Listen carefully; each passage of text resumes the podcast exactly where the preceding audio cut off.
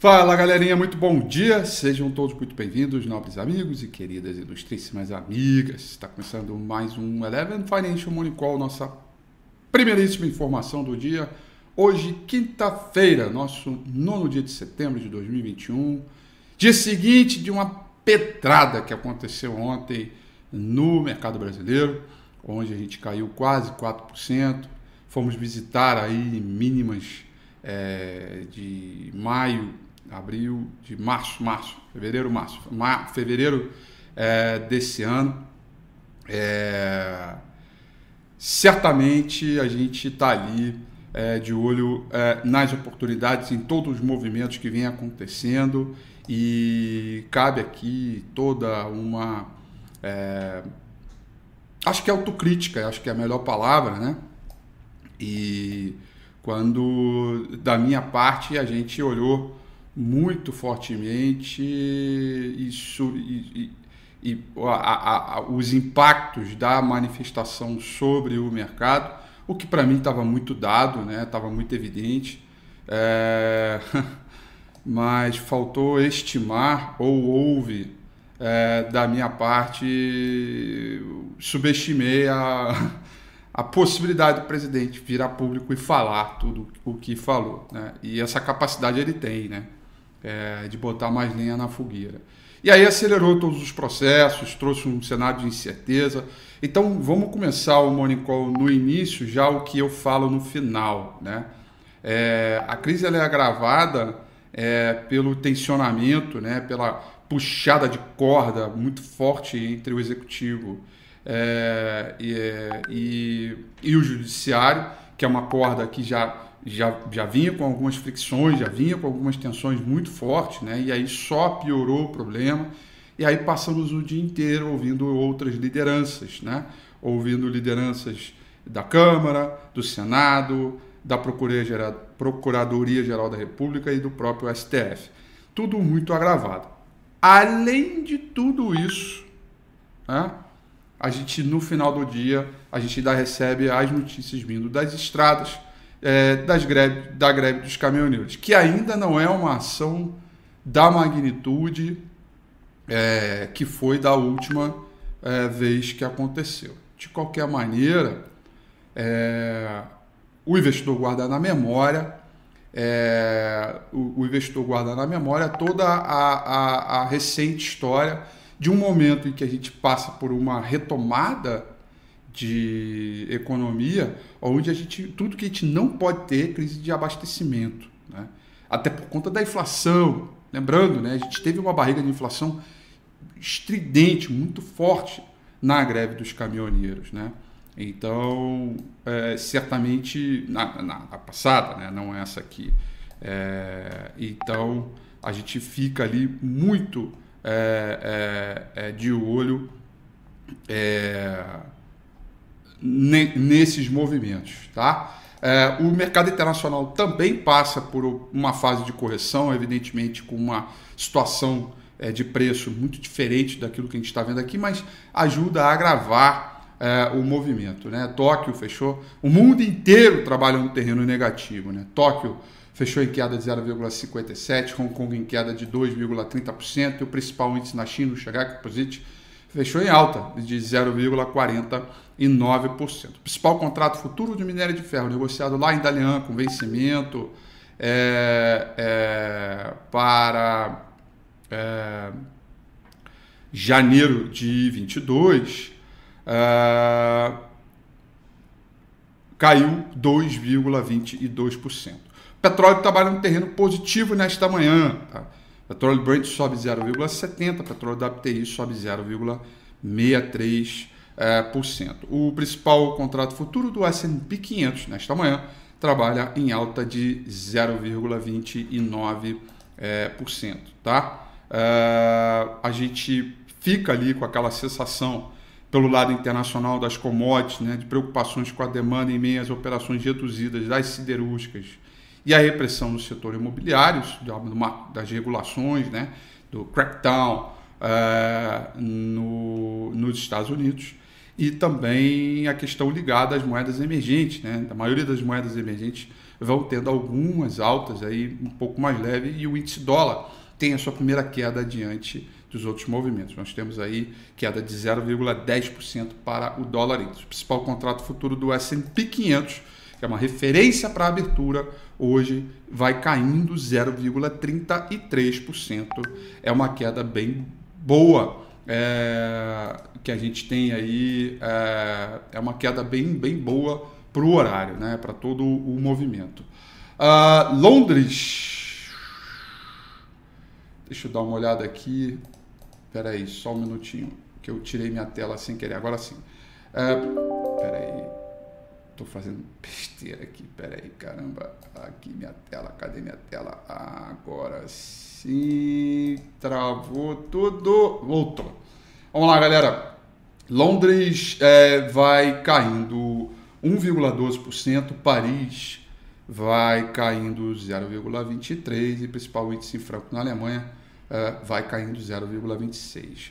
Abriu mais embaixo, chegou a recuperar um pouquinho, está próximo ali das máximas do dia, porém os, a, o movimento é de, é de muita fraqueza ainda é, sobre os mercados, portanto é, ainda vejo espaço aí para mais queda, é, certamente é, no sentido do intraday, tá? Do intraday. Outra questão que eu acho que vale super a pena comentar aqui com vocês, tá? O livro Bege mostrou é, que a atividade econômica dos Estados Unidos desacelerou nos últimos dois meses, né? À medida que os consumidores vão diminuindo seus gastos devido às preocupações é, é, com né, segurança, saúde no quadro geral, né? As tendências inflacionárias elas continuam ali batendo a porta e outras evidências das pressões globais sobre os preços que vieram da China, onde a inflação na porta da fábrica disparou. E isso é uma verdade, porque quando a gente vai olhar aqui, ó, é... aqui, ó, taxa de desemprego, desemprego não, inflação, olha só. A inflação oficial uh, da China, dado que saiu ontem, às 10 horas e 30 minutos da noite, é, 0,8% uh, de inflação medida para o mês de agosto, enquanto esperada era de 1%, e da ordem anualizada, porque também tem a ver é, muito é, com os últimos 12 meses. Lembrando que nesse mesmo período do ano passado a gente estava é, é, sofrendo bastante a China teve inflação ali de 9,5%. Tá? Por falar em inflação e falar em agenda econômica, hoje temos outro dado de inflação importante daqui do Brasil, medido pelo IBGE, dado que deve comandar a taxa de juros. Né? É, o inflação oficial pelo IBGE em agosto espera-se uma alta de 0,71% e é uma inflação que vai desacelerando tá? Porque computada para o mês de julho veio com alta de 0,96 e a mediana dessas expectativas para este mês agora de agosto espera-se uma alta de 0,71, tá? É, então vamos ver como é que saem esses dados que vão ser o suficiente para comandar. Olha, eu não sei do noticiário que saiu agora, tá? Porque eu tô com vocês aqui no Morning Call. Deixa eu ver aqui. Ah, saiu dados aqui, ó. Breaking news, galera. Breaking news aí, ó. É, né, tá saindo dados aí do Banco Central inglês. Eu tô lendo agora e vendo aqui com vocês, tá? Porque o S&P 500 futuro que estava caindo 0,33, por muito pouco não zerou a queda é, e nesse momento está caindo 0,18, tá? É, com um barrão de alta recuperando aí é, é o movimento, tá? Vamos ver, vamos ver. Ah, então esse é o breaking news. Mas é alguma notícia aqui do, do, do Banco Central inglês é, falando de inflação, alguma coisa aqui entre é, deve manter os programas de estímulos até a primeira elevada de taxa de juros uh, e que a inflação pode vir uh, exceder moderadamente a, a, a, meta é, mas por um período que é transitório, mais ou menos com o mesmo discurso que veio com o uh, Jerome Powell, tá? E aí é, o futuro americano deu uma bela de uma recuperada agora. Bom, voltando aqui, tá? É, nove e meia da manhã temos novos pedidos de seguro-desemprego e os, e os seguros-desemprego dos Estados Unidos, dado importante aí é, que a gente tem. Depois, ao meio-dia, nós temos dado estoque de petróleo bruto, tá? Uh, nos Estados Unidos e aí acabam uh, os dados de agenda econômica para hoje, tá? Vamos lá, vamos olhar o gráfico do índice Bovespa aqui, galerinha. Olha lá. Petrada ontem no índice Bovespa, queda forte, é, se afastando da média móvel 200 períodos, criando aí oportunidades, bandas de Bollinger se abrindo. Olha, a queda ontem ela não foi acompanhada é, pelo OBV, tá? Enquanto daqui para cá nós estamos tendo fundos descendentes, daqui para cá ainda é, fundos ascendentes, tá? É, e, e, isso pode, não estou dizendo que é, uma, ser uma divergência é, de fundo, tá? É, e essa divergência de fundo, ela é importante para a gente sinalizar algum tipo de repique. Evidentemente, para que o mercado possa mostrar evidências de repique, ele precisa necessariamente retomar, retomar aqui níveis acima dos 115.870 pontos. Tá? É, muita gente ontem veio me perguntar é, dos próximos suportes. Né? Bom, o primeiro está aqui na região compreendida entre 111.900 até a faixa dos 110.900 e depois aqui dos 108 até os 107.400 pontos. Tá? Banda se abrindo, volatilidade elevou, a barra de alta ontem confirma indicadores, confirma esta tendência de baixa que aqui está e é, confirma um suporte que a gente viu também do EWZ, que é o índice por vez cotado em dólar, é, que é o mesmo nível que a gente veio quando a bolsa veio visitar os 114 mil pontos pela primeira vez, quando teve a primeira queda da Vale, tá? Então é o momento de continuar ajustando posição, manejar risco, entender. Não é momento de virar torcedor, não é momento de você querer achar que as coisas se resolvem. Ah, porque a minha operação era um tradezinho curto, agora virou longo prazo porque eu não aceito a derrota, não aceito perder. É, não é momento para heroísmo é, nesse mercado. Né? A gente ainda permanece com uma série de dúvidas do que vem à frente e essa questão ligada à greve dos caminhoneiros agrava ainda mais a situação como visão de curto prazo. Né? Então a gente passa ainda por um momento bem nebuloso, com dificuldade de interpretação do que vem à frente, com a gente esquece a parte política propriamente dita, vamos olhar os impactos disso para o mercado propriamente, né?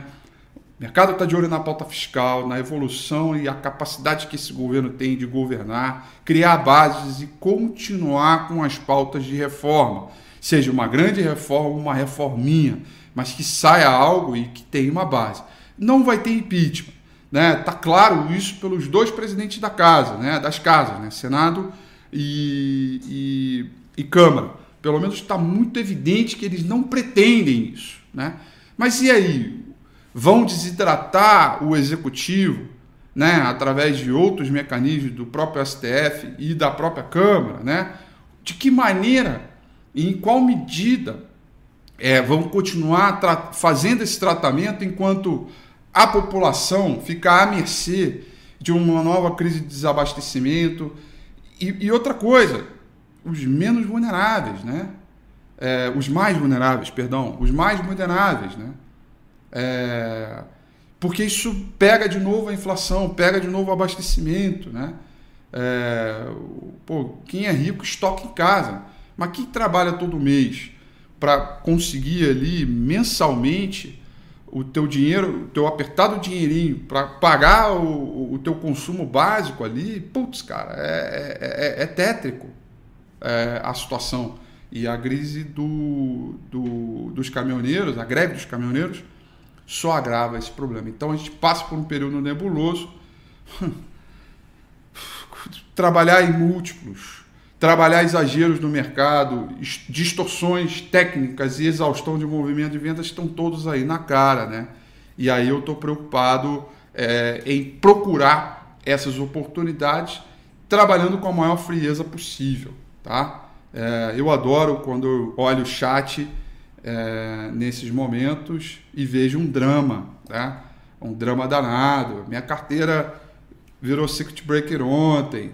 Ah, porque agora a bolsa vai para 90 mil. É aquele momento que as pessoas falam tudo para fora, assim, né? É, simplesmente falam, né? Eu adoro esses movimentos porque mostram um sinal de pânico. E aí, nesta irracionalidade, é onde a gente começa a encontrar é, as oportunidades é, para o movimento. Tá? Futuro americano zerou, tá? zerou a queda, está subindo agora 0,01. Tá? E agora a gente trabalhar para fazer esse stock picking aí. Afinal de contas, final de ano tá aí. Tá bom? São essas, portanto, as informações para o nosso Moricol de hoje. Desejo a vocês uma excelente quinta-feira, bons negócios, tudo de bom. Amanhã, 8h35, eu estou de volta. Tchau.